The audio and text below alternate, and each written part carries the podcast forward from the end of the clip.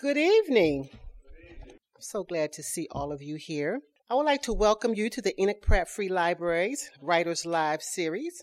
I am Vivian Fisher. I manage this beautiful department that you're sitting in. So I'm so glad that you have the opportunity to be in here.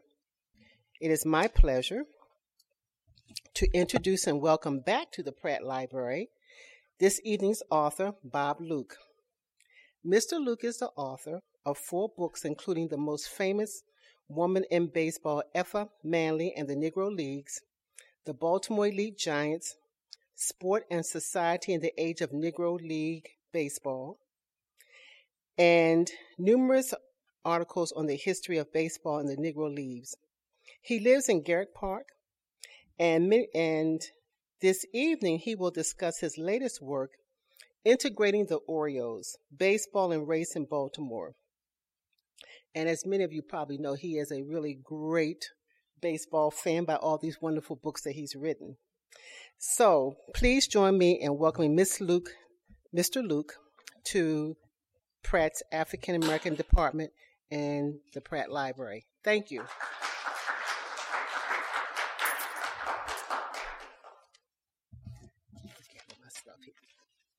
Oh, I'm sorry. I grab your books. All right. Thank you for that great introduction, and uh, good evening, everyone. Thank you uh, for coming.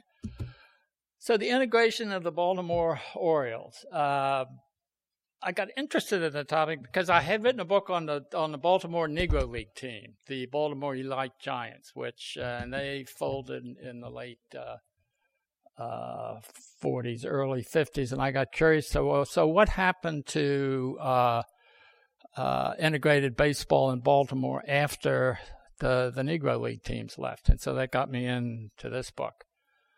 Um, and I guess a couple of observations to start with. One, I think looking back over the history of the Orioles and how they dealt with African American players, they went through a lot of the same phases, stages, dynamics that uh, that the city did, and that in many ways that the country did.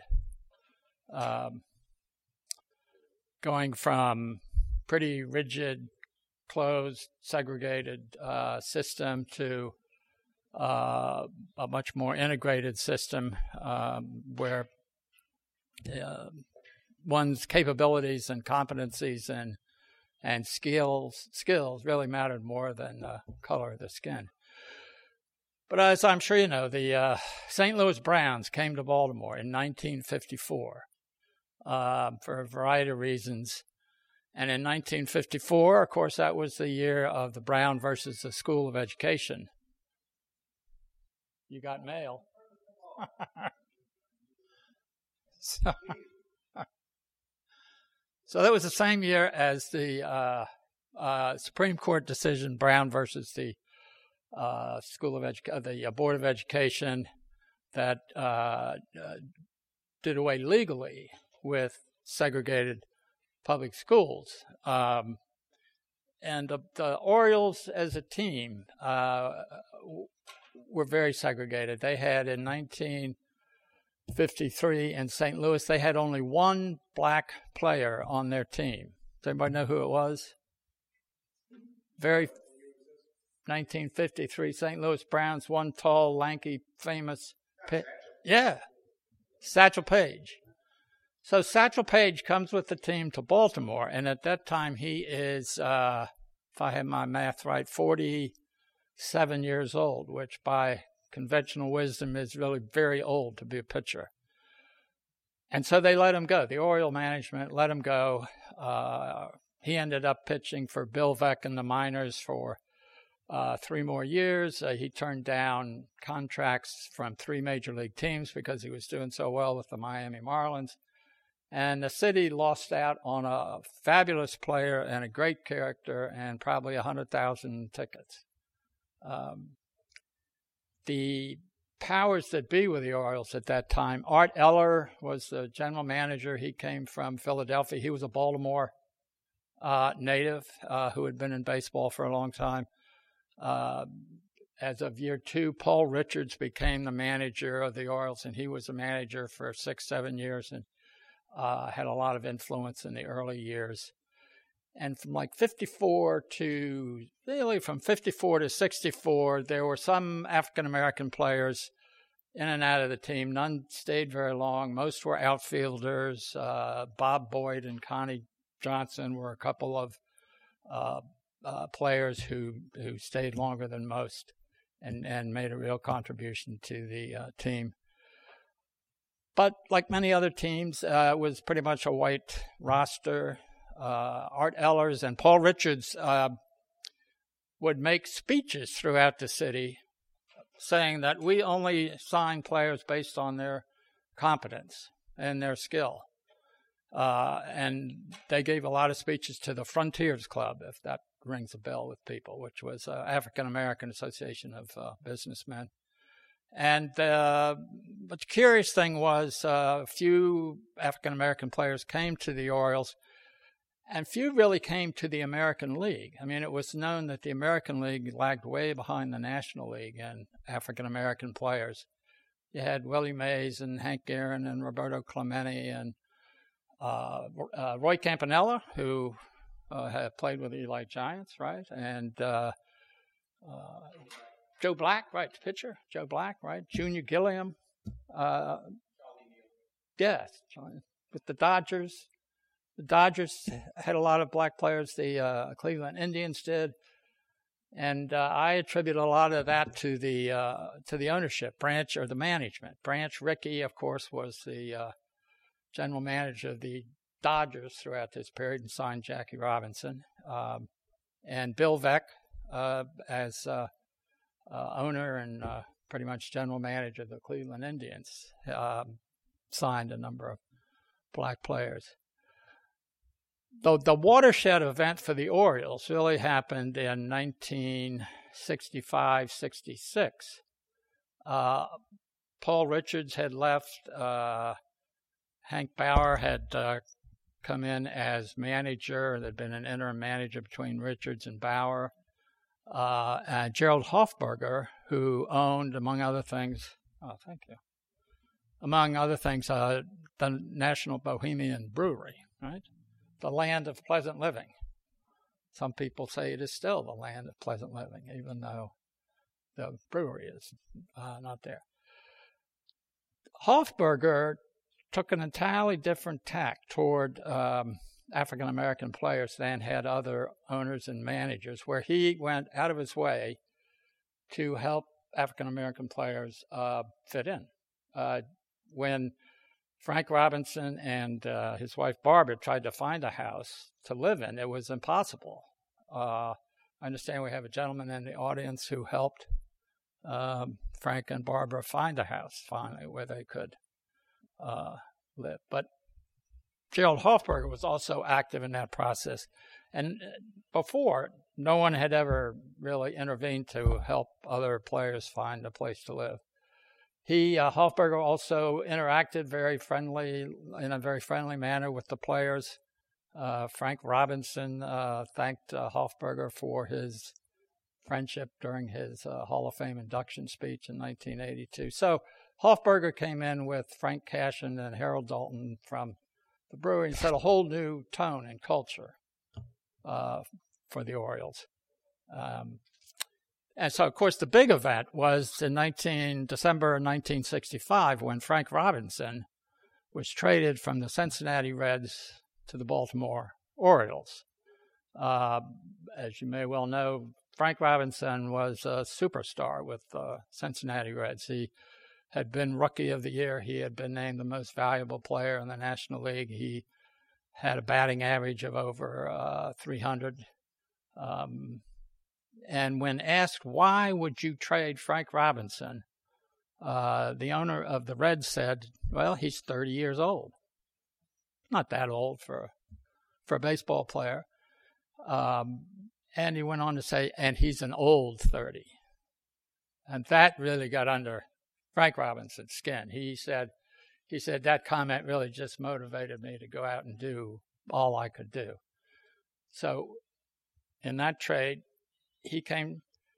His first season was 1966, and he led the Orioles to the World Series, a four-game sweep sweep of the uh, uh, Brooklyn Dodgers, L.A. Dodgers, L.A. Dodgers. I don't mean to give away my age like that.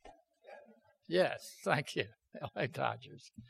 Um, and he was uh, voted most valuable player for his performance during the 66 season and became the first uh, baseball player to be named the most valuable player in both the American and the National League. And he won a number of other prizes and awards. But he still had a difficult time finding a place to live. I mean, Baltimore was so rigidly segregated that it didn't seem to matter much what one's uh, contributions on the baseball field were.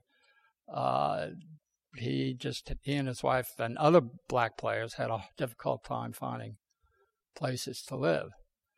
Uh, the 67 season was kind of a downer, but then they came back in 1968, and from 1968 through, I guess it's 1983 was the last uh, World Series.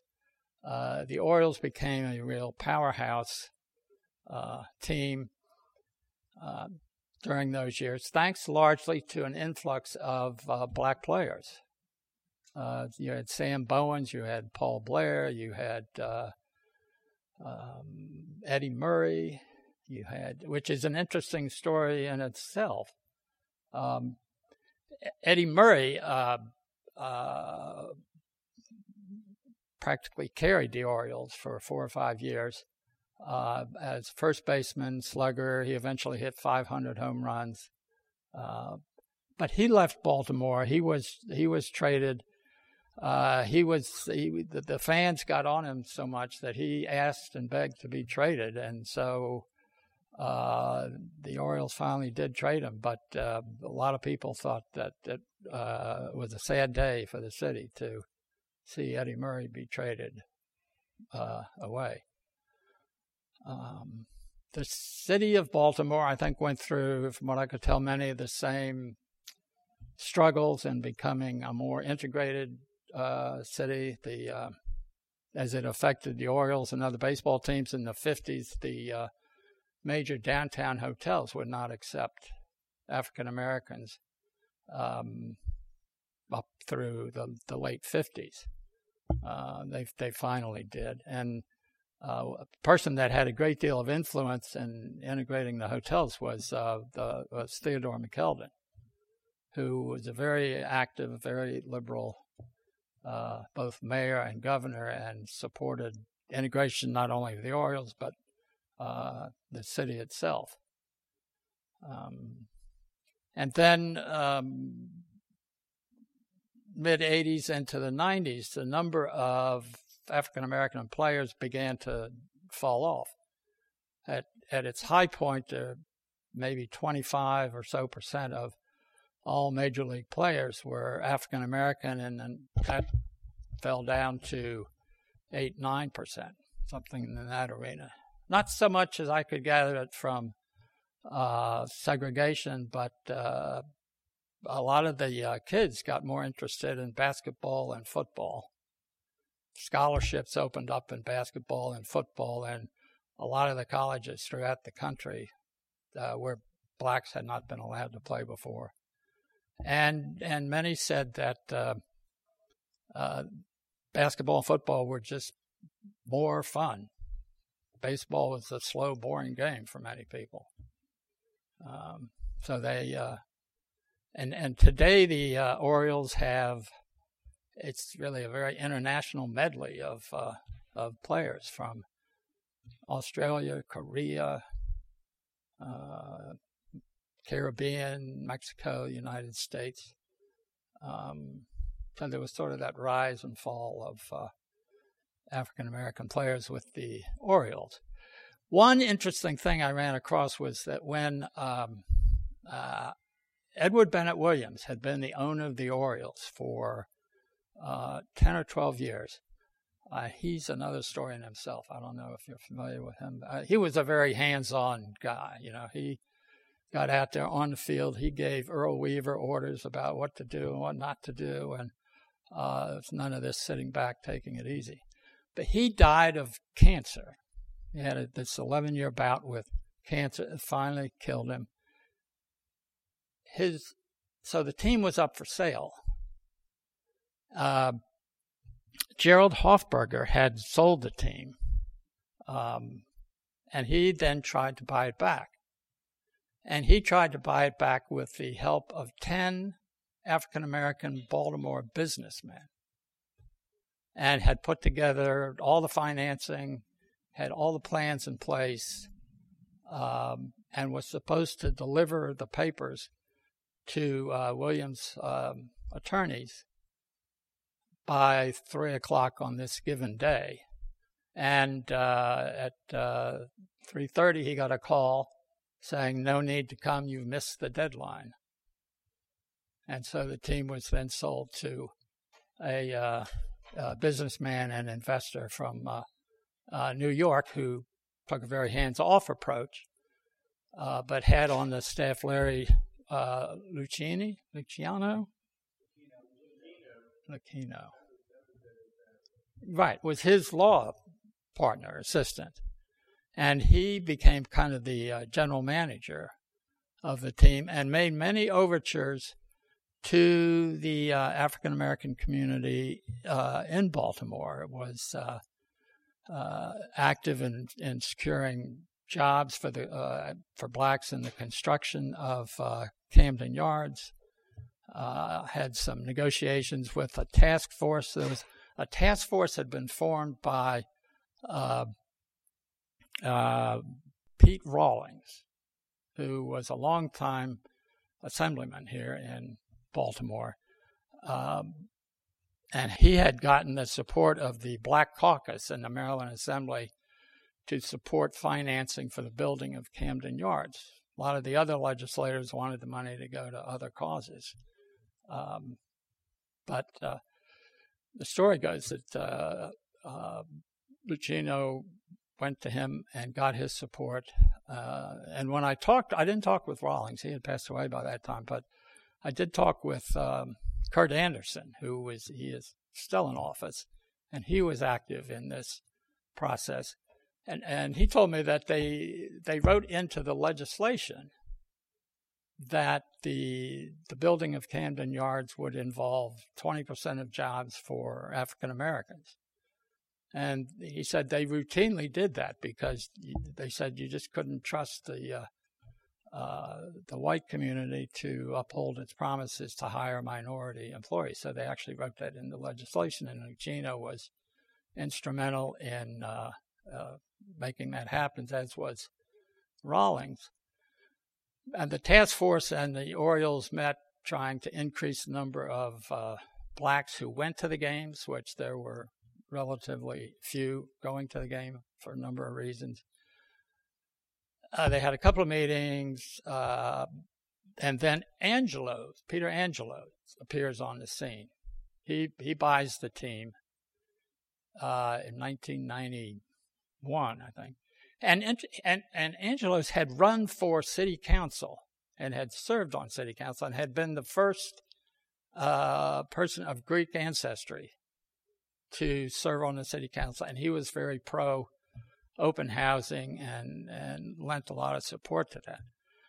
As the owner of the Orioles, he had one meeting with the task force of uh, the, the Black Caucus, some uh, ministers, educators, other citizens, and they didn't come to terms.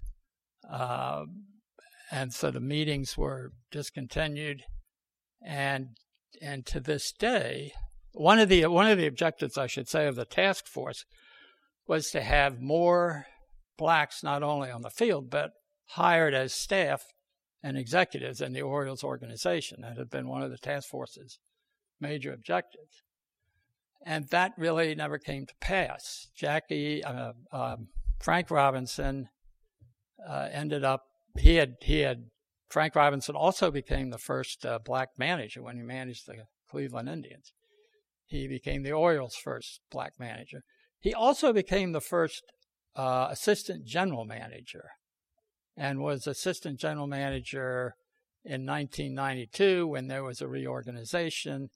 And he was reorganized out uh, uh, as was uh, Calvin Hill, had left a few years earlier.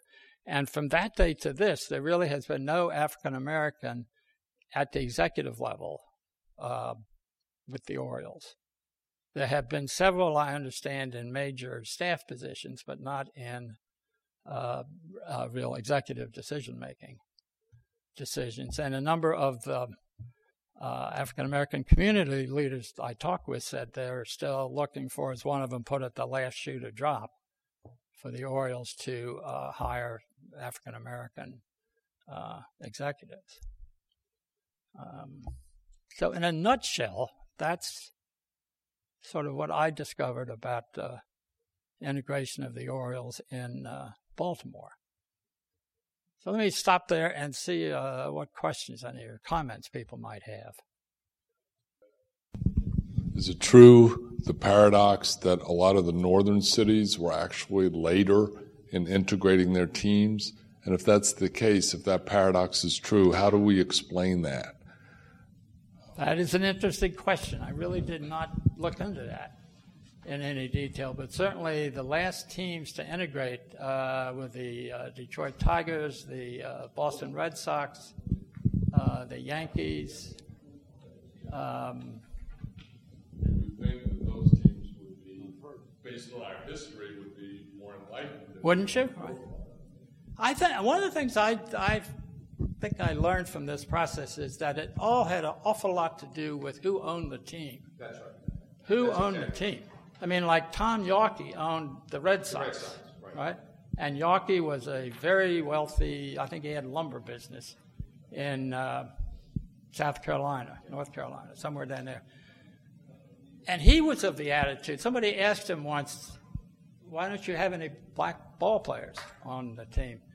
And he gave the usual story of, well, we just hire, you know, or we sign players on the basis of competence and so on and so forth. And he went on to say, and if anybody says I won't hire blacks, they're crazy. I have a hundred of them working on my farm down south.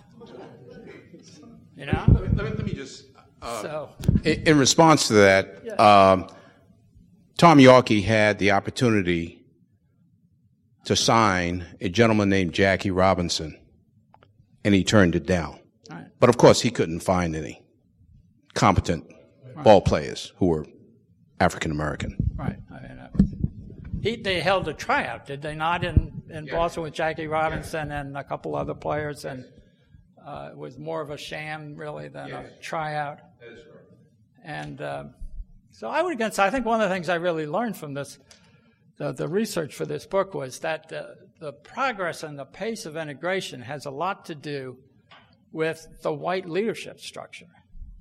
I mean, even in a city of Baltimore, as I could, I could see, uh, Theodore McKeldin was really a giant moving force uh, in a city that was pretty rigidly integrated in its schools and its um, taverns and bars and cleaners and funeral homes and churches. Um, and McKeldin was he was white, and he was a Republican in a largely black Democratic uh, city. And he just had this style where he would, uh, he was a sharp dresser, uh, and loved talking with people, and he would ride throughout the entire city, I think in his, in some kind of limousine. And he would get out of the limousine and just go around talking with people. And he also uh, was not afraid to take on you know, the city council and the hotel owners and the, and the business establishment. And the same thing I think can be said for the owners of, of baseball teams. Bill Veeck, for instance, was uh, very active in hiring African American players, um, as was Branch Rickey and, and Jerold Hoffberger, but the Tom Yawkeys of the world, not so much.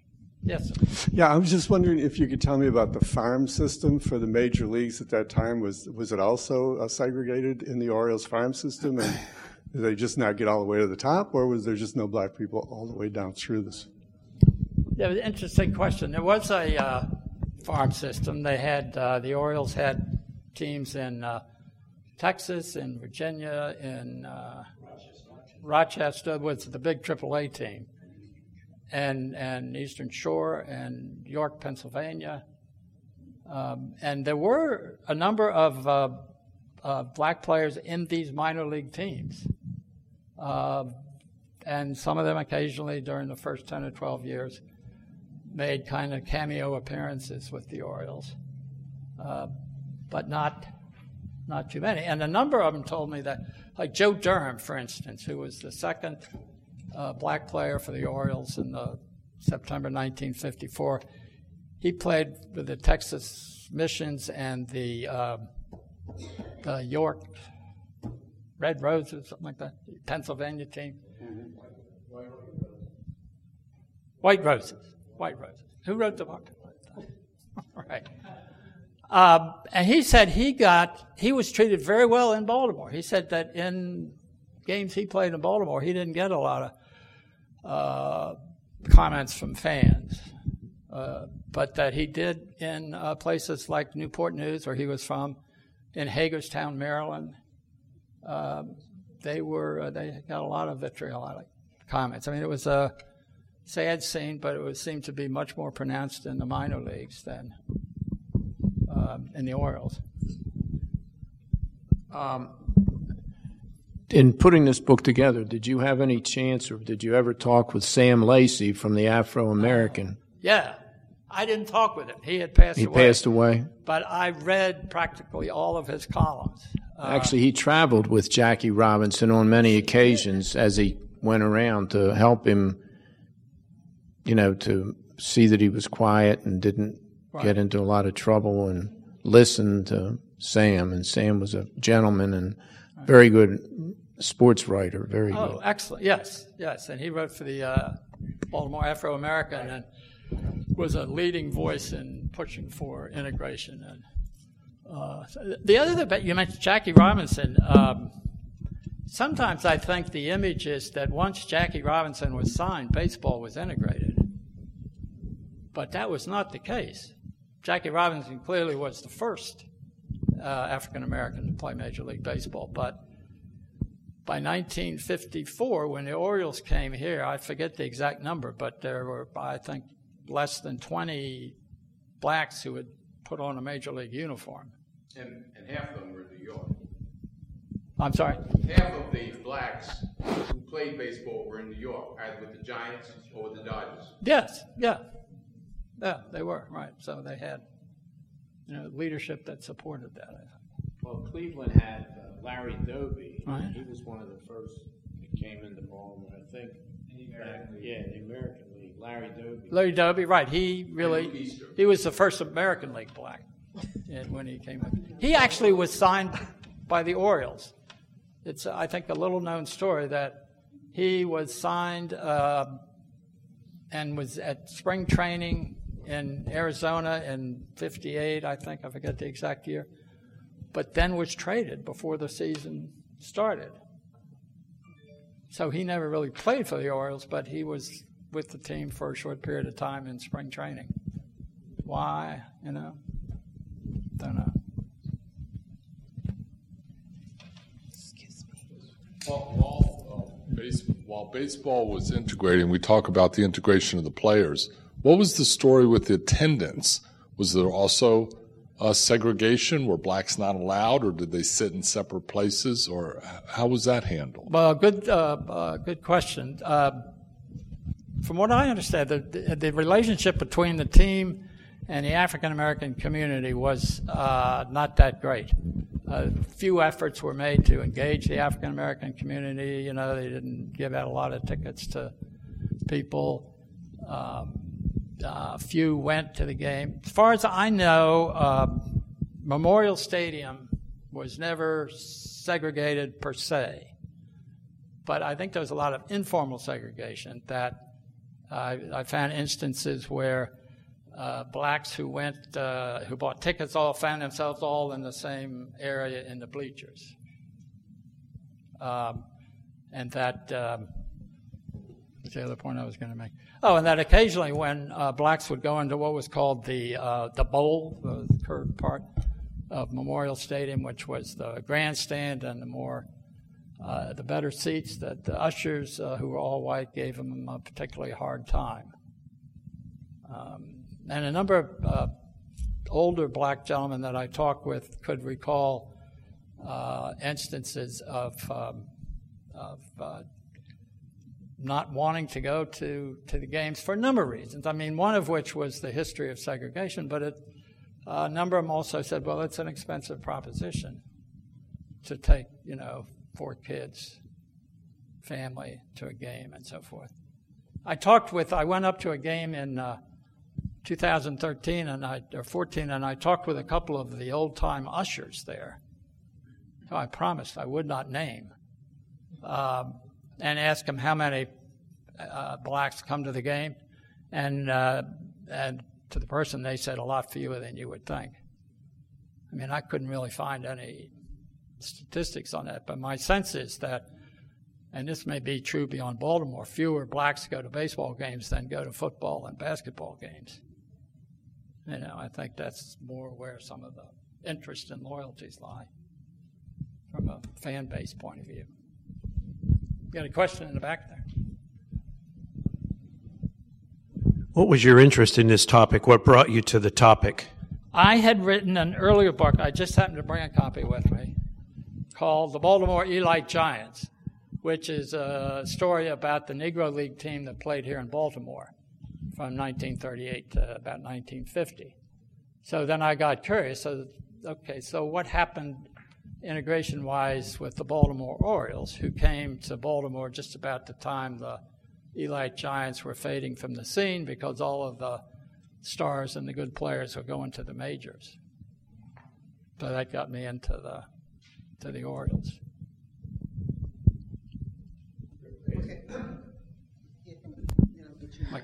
Did you get a sense of what the Orioles clubhouse was in the late 60s and 70s as this integration occurred? Because you hear stories about how with the the Dodgers, how difficult it was for Jack Robinson with his own players, and what would the, did you like just in terms of the Orioles clubhouse? Did it all change with Frank? Like, what were your, what were your thoughts about that? Great question. Yes, it, in the early days, there was pretty clear uh, segregation.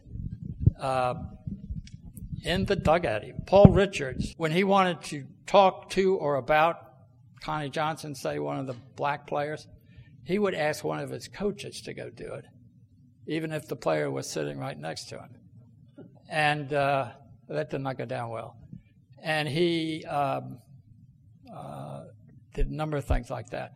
The after the games in the early 10, first 10 years, black players would go their way, a lot of them up and down Pennsylvania Avenue, um, and the white players their way. But long about uh, early 70s, a number of the players, white and black, chose to live in Baltimore. And they all got together and formed a basketball team.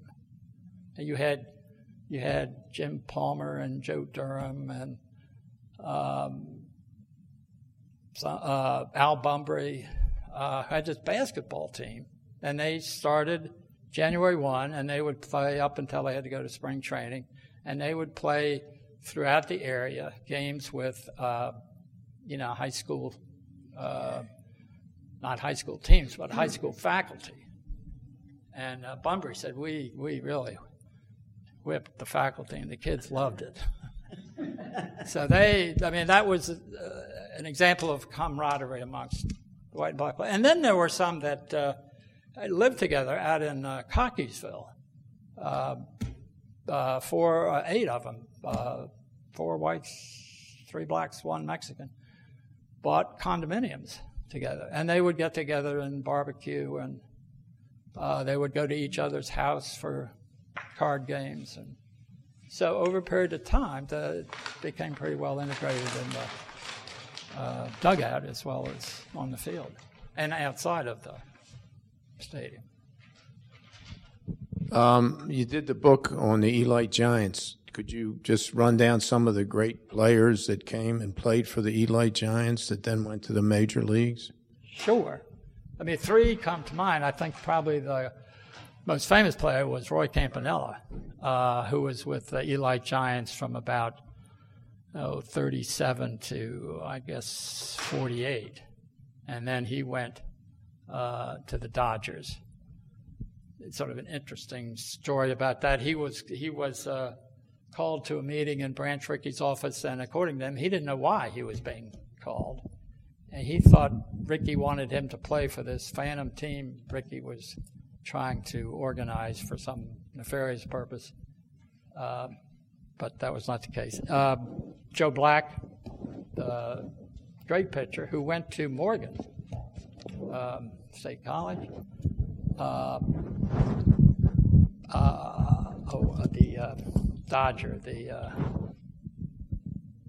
who was the Gilliam, Junior Gilliam, played for the Elite Giants and went to um, Brooklyn and and Gilliam was from Nashville, Tennessee, and before he played baseball, he was uh, he was a custodian in uh, department stores, and played sandlot ball, and like a lot of these guys, was pretty good at it. Um, anybody think of anyone else? I think that's it. Joe Black, Gilliam, Roy Campanella. Satchel, right. I don't think Satchel ever played for the Elite Giants. He did play a couple of years for the uh, Black Sox, Baltimore Black Sox, which predated the uh, Elite Giants. Ah, a gem of a guy, Monte Irvin. I got to know him through um, a book I did on uh, Effa Manley, who was the general manager for the Newark Eagles, and he played for the Newark Eagles. Uh, Monte Irvin uh, grew up in Orange, uh, New Jersey. Was a four-star athlete in high school. Uh, signed for peanuts to play with the Newark Eagles, which he did. Uh, then he went to. Uh, he served in World War II in France for three years, and came back. And he, in fact, would have been the first player, first black player to be signed. But he turned it down. He said he was so frazzled uh, as a result of his uh, uh, war experiences. He didn't feel he was up to his best abilities to play baseball, and so he said, This is not yet my time. But a couple of years later, he did sign with the Giants. And uh, it's just, he, his autobiography is called uh, Nice Guys Finish First. You know, it's a takeoff on the old thing about nice guys finish last. And he, he is just a gem of a guy. Unfortunately, he just passed away a couple of months ago. But a gem of a guy. He was the first person, African American, in the commissioner's office. Yes, he was. Yes. Right, he was. He was. And he was there for a good 15 yeah. years or so, yeah. Yeah. In fact, he represented the commissioner's office when Brooks Robinson got into the Hall of Fame and they had an evening in Baltimore after he got in up in Cooperstown and it was Monte Irvin that represented the commissioner's office here in Baltimore. Is that right? Yeah. Monte Irvin also tells a story about Baltimore when he was with the Newark Eagles. Uh, they would come into town, they'd stay at the York Hotel, right, which is uh, in the African American community up on off Pennsylvania Avenue. And he said, you know, we usually knew where we could go to eat and go to clubs, and so we usually went to those places. But he said this one time we tried something different. We were going to go where we knew we couldn't go, and that was to Obrycki's uh, back in 48, 49. I'm sure things have changed since then. Uh, and so that he, Monte is leading these guys down the street. They see the whoever it is standing in front of Obrycki's, looking at them as they're coming down, and um, the guy says, "I'm sorry, gentlemen, but we don't serve colored." And Monte said, he said, we don't want colored. We want some of your good seafood. I mean, he had that kind of sense of humor about him. Uh, I mean, he, some people ended up being a little bitter. I think Larry Dober, Doby ended up being a little bitter, but not Monte. He, he, he had a good sense of humor about him. And, I just have a question. When Baltimore didn't have the Orioles, so they had the elite Giants, I guess, before that. Did did white people go to the uh, to the African American games or the, the Black League? Some did a lot or not. Well, okay, right. There was also the international Baltimore Orioles who had played here for what, 50 years before. Because Baltimore had a, an American League team back in the 1890s. The Yankees? The, yeah, right. They eventually went to become the Yankees. And New York Islanders. Sorry. New York Islanders. No, New York Islanders, and then the Yankees, and and John McGraw, you know, was the manager for a couple of years. Uh, they won the pennant under John McGraw. He tried to sign a black player uh, that he met in uh, Little Rock, Arkansas. Uh, Toko was his nickname. He was African American. He was playing second base for this hotel team. McGraw loved him. He knew nobody would uh, accept an African American player in the majors. So they made a deal. Toko became an Indian and told the press that McGraw found him in Indian country and that he was uh, the best player on the Indian team and so forth. And uh, it all came to naught when uh, there was Charlie Comiskey, owner of the Chicago White Sox, figured out that uh, Toko was really African American, and his father ran a funeral home and and, and had uh, racehorses in Cincinnati and blew the whistle, so to speak. But from that point until 1954, there was no no African American players with the uh, International League Orioles, uh, and uh, it was a pretty rigidly segregated baseball system during those times. Any other questions? Well, if you have no other questions, we have books out in the hallway for sale. And Mr. Luke? Thank you all very much. Nice to be here. Thank you so much for coming.